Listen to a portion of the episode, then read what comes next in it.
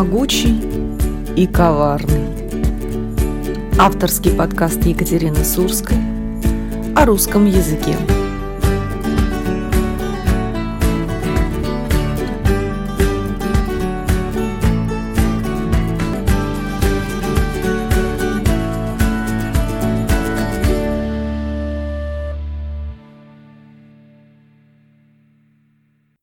Всем привет, я Екатерина Сурская. Это очередной выпуск моего авторского подкаста о русском языке. Сегодня я бы хотела поговорить о таком явлении, как word sharing. Возможно, некоторые из вас не знакомы с этим словом и не знают, о чем пойдет речь. Хотя явление это достаточно широко распространено не только в русском языке. И сегодня не знать, что такое word sharing, ну, это даже несколько неприлично для образованного человека. Друзья, я надеюсь, вы поняли, что я сейчас немножко поглумилась над этим корявым словечком.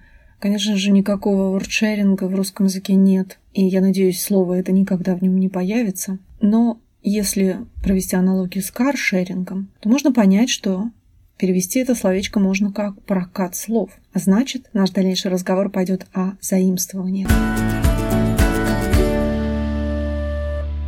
Тема заимствований в русском языке достаточно подробно обсуждается не только в последнее время, достаточно давно.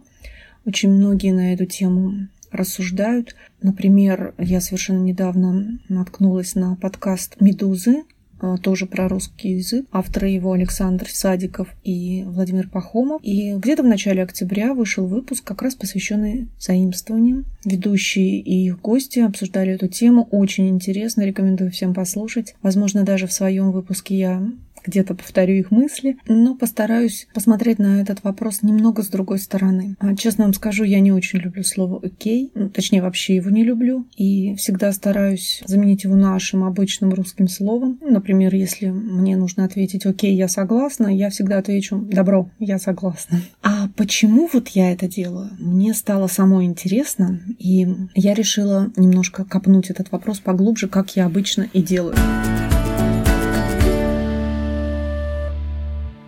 На тему заимствований, повторюсь, очень много рассуждений, вплоть до идеи, что в русском языке совсем не осталось исконно русских слов. Ну, может быть, есть в этом какая-то доля истины. И занимаются этими исследованиями как профессионалы, так и любители.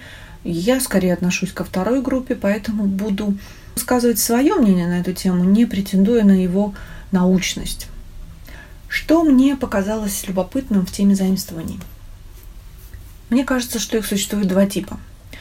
Первый тип – это такие, я их назвала кратковременные заимствования. Это именно прокат слов. А примером может послужить отрывок из великолепного фильма нашего советского, всеми любимого «Покровские ворота». Помните, как там выражался Савва Игнатьевич, второй супруг Маргариты Павловны? В его речи было колоссальное множество немецких словечек –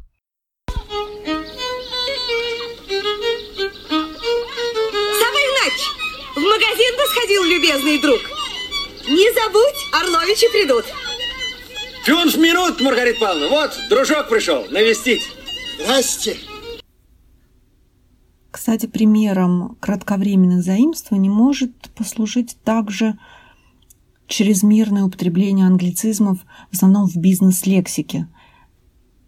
Замечательно это продемонстрировали ребята из Comedy Club.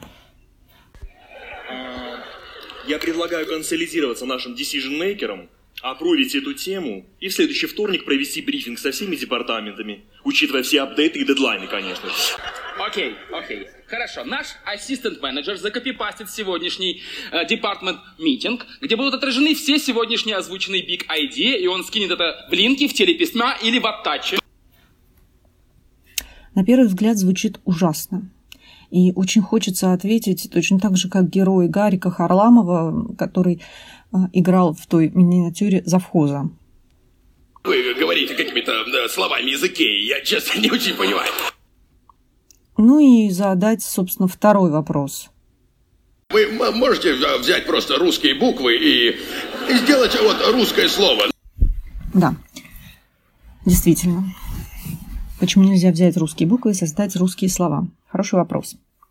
У меня другой вопрос возникает. А почему Сава Игнатьич и вот эти господа менеджеры так говорят? Ведь что-то их заставляет сделать выбор в пользу этих слов.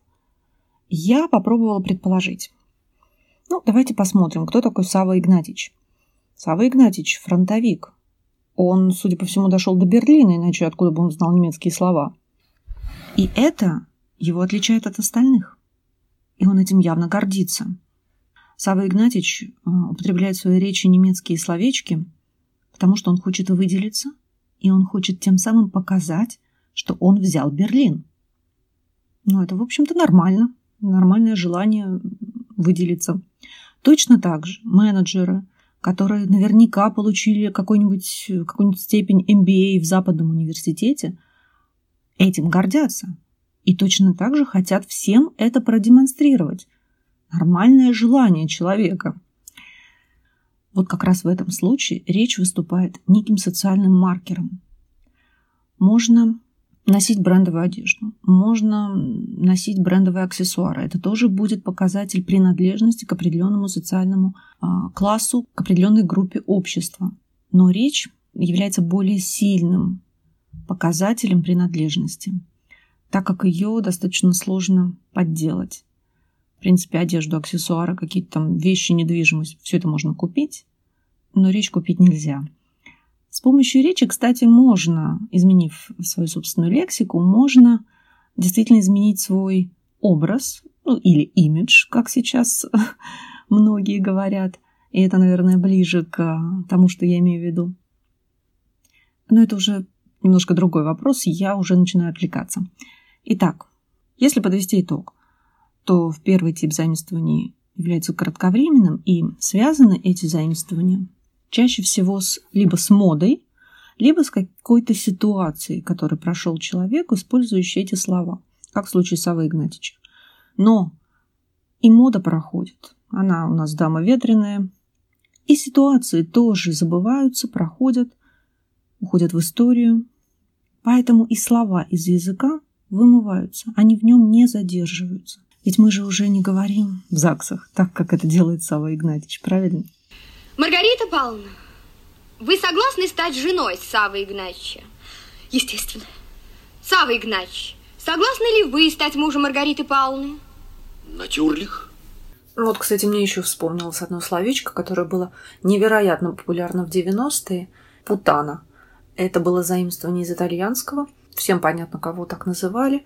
И заметьте, явление никуда не исчезло из нашей жизни, а мода на слово прошла, и мы сейчас уже девиц определенного поведения так не называем. Это уже какой-то архаизм даже. И, наверное, только песня Газманова осталась. Путана, путана, путана, Ночная бабочка, ну кто же виноват? Путана, Огни отелей так заманчиво горят. Друзья, ну а теперь давайте поговорим о втором типе заимствований. А, как вы, наверное, уже догадались, это долгосрочные заимствования в языке, которые не исчезают а, после того, как мода на них проходит.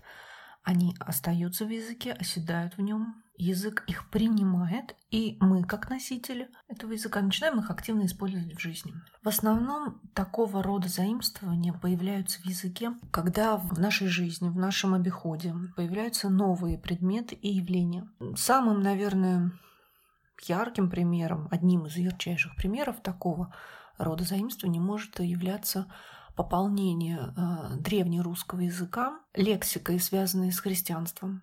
Именно тогда, когда Русь приняла христианство после крещения Руси. Данный пласт лексики был заимствован из греческого языка, потому что именно Оттуда, из Византии, к нам и пришло такое явление, как христианство, а вместе с ним пришла вся связанная лексика. Раньше в быту и в обиходе русских, ну, славянских, древнеславянских людей не было понятия иконы, не было понятия ангела и так далее, все, что связано с христианством. Но как только данное явление прочно вошло в рутинную жизнь, в ежедневный обиход, все эти слова прочно закрепились в языке.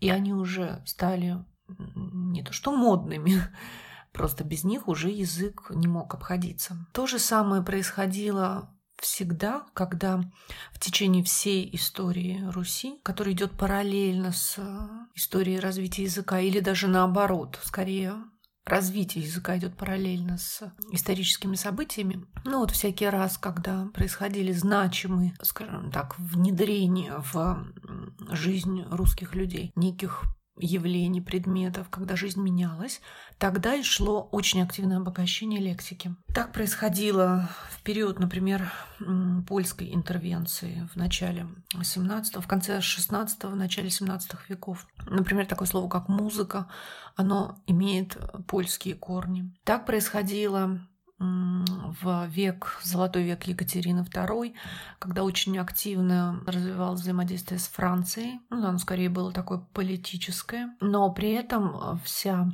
знать, вся, все благородные семейства считали своим долгом знать французский язык. Очень много а в итоге осело слов, а, спустившись с верхов с употребления благородными сословиями вплоть до ну, каких-то низших сословий. И в течение времени все эти слова действительно прочно осели в лексике. Очень много дал а, русскому языку век Петра. Понятно, с чем это связано. С окном в Европу. И оттуда не только хлынули технологии, но и слова, которыми эти технологии надо было как-то описывать. Русский язык, он достаточно гибкий. И вместо того, чтобы а, придумывать свои собственные какие-то слова, ну, русский язык берет и просто обрабатывает э, иностранную лексику. Притом, чуть позже я скажу, сейчас закончу о периодах заимствования, и скажу, как он это делает. Очень любопытный момент. Почему вообще наш язык называют могучим? Это не без оснований делается. Сейчас расскажу, почему. А, ну и такой, наверное, на данный момент один из последних этапов заимствований в русском языке – это заимствование англицизмов. Пример был приведен. Мы очень активно заимствуем английские слова, как модные, так и а, обозначающие технологии, какие-то новые предметы. То же самое все происходит. А почему же тогда наш язык такой могучий? Ну, в том числе, это, естественно, не единственная причина, и мы наверняка найдем еще очень много доказательств его не только красоты, но и невероятной живучести, невероятной активности, я бы вот так выразилась, по отношению вообще к э, другим языкам, к заимствованиям в том числе, да и к своим каким-то внутренним процессам, происходящим в языке. Он очень и очень активный активный, очень живой, подвижный. Так вот, что он делает? Русский язык, когда, например, из греческого и, в частности, еще из болгарского немножко, к нему приходят слова ранее незнакомые. Ну, на примере, чтобы не, долго не рассказывать теорию, есть слово симфония, есть слово созвучие. Чем они отличаются?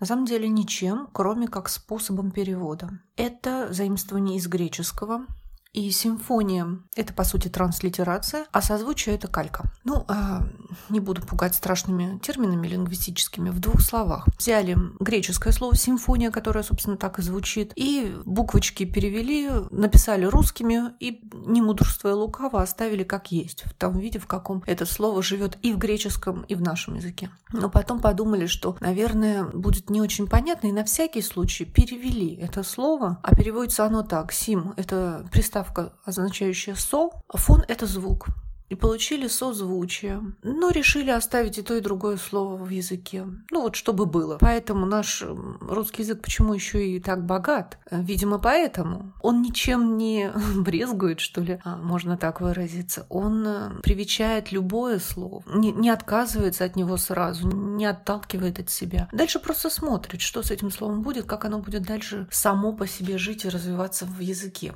История все расставляет сама по своим местам. Точно так же, такому же принципу. Мы знаем слова ахинея, бессмыслица, аллегория, там, и насказание. Та же лингвистика наша замечательная, очень часто называется обычным русским словом с русскими корнями языкознание. Там симметрия — это соразмерность и так далее и тому подобное.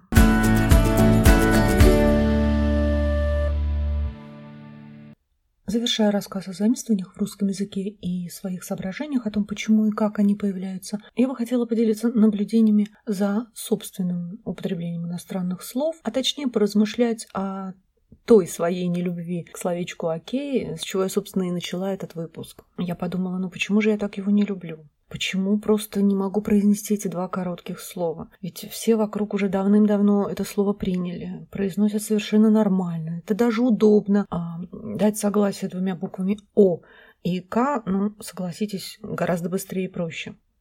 А я не люблю. Ну вот что ты будешь делать? И упорно и пишу, и говорю слово «добро».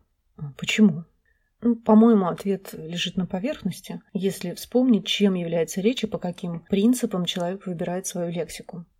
Я говорила, что один из принципов – это желание выделиться из толпы. Ну и если честно себе в этом признаться, то я веду себя точно так же, как Сава Игнатьич или менеджеры из миниатюры Comedy Club, ну, те самые, которые на совещании бравировали англицизмом, помните? Я не хочу, условно говоря, сливаться с толпой и говорить как все, а выбираю свое собственное русское слово, упрямо игнорирую иностранное. Ну, получается такой, знаете, обратный процесс. Можно сказать, я тоже заимствую, в кавычках, правда, конечно, из собственного языка слово «добро» в его таком немного устаревшем значении согласия. Ну, а причины лежат в той же самой плоскости, что и описанные мною ранее. Повторюсь, речь очень ярко проявляет сущность человека. Именно по речи а, можно понять, обладает ли он такими качествами, как образованность, а, хорошее воспитание, духовная сила, энергия. Можно проанализировать выбор его лексики, то, как он выстраивает повествование, логику и так далее и тому подобное. Эта тема очень любопытная, очень объемная, и, возможно, я еще не раз к ней вернусь.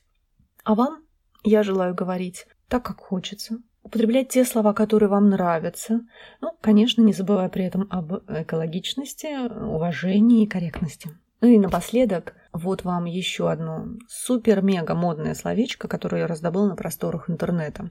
А словечко это означает много и усердно работать для получения результата. И появилось оно я так думаю, в результате весьма страстной связи одного из наших э, нецензурных глаголов, которые, к слову, означают то же самое, и фамилии э, всем известного Стива Джобса. Словечко это «вджобывать». Я не знаю, как долго оно продержится в нашем э, языке. Ну, наверное, столько, сколько мы будем помнить, кто такой Стив Джобс. Но согласитесь, какое емкое значение. Вот в этом отношении наш русский язык, конечно, необычайно продуктивен. Он берет короткое иностранное слово и словно из теста лепит из него целую кучу пирожков. Поэтому любите русский язык, интересуйтесь им, и вам никогда не придется испытывать на собственной шкуре его коварство.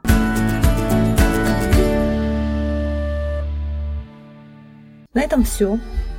Это был второй выпуск подкаста о русском языке «Могучий и коварный». Я, Екатерина Сурская, прощаюсь с вами и жду вопросов и комментариев в директ моего аккаунта в Инстаграме. Там меня можно найти по хэштегу «Сурская о книгах». До новых встреч!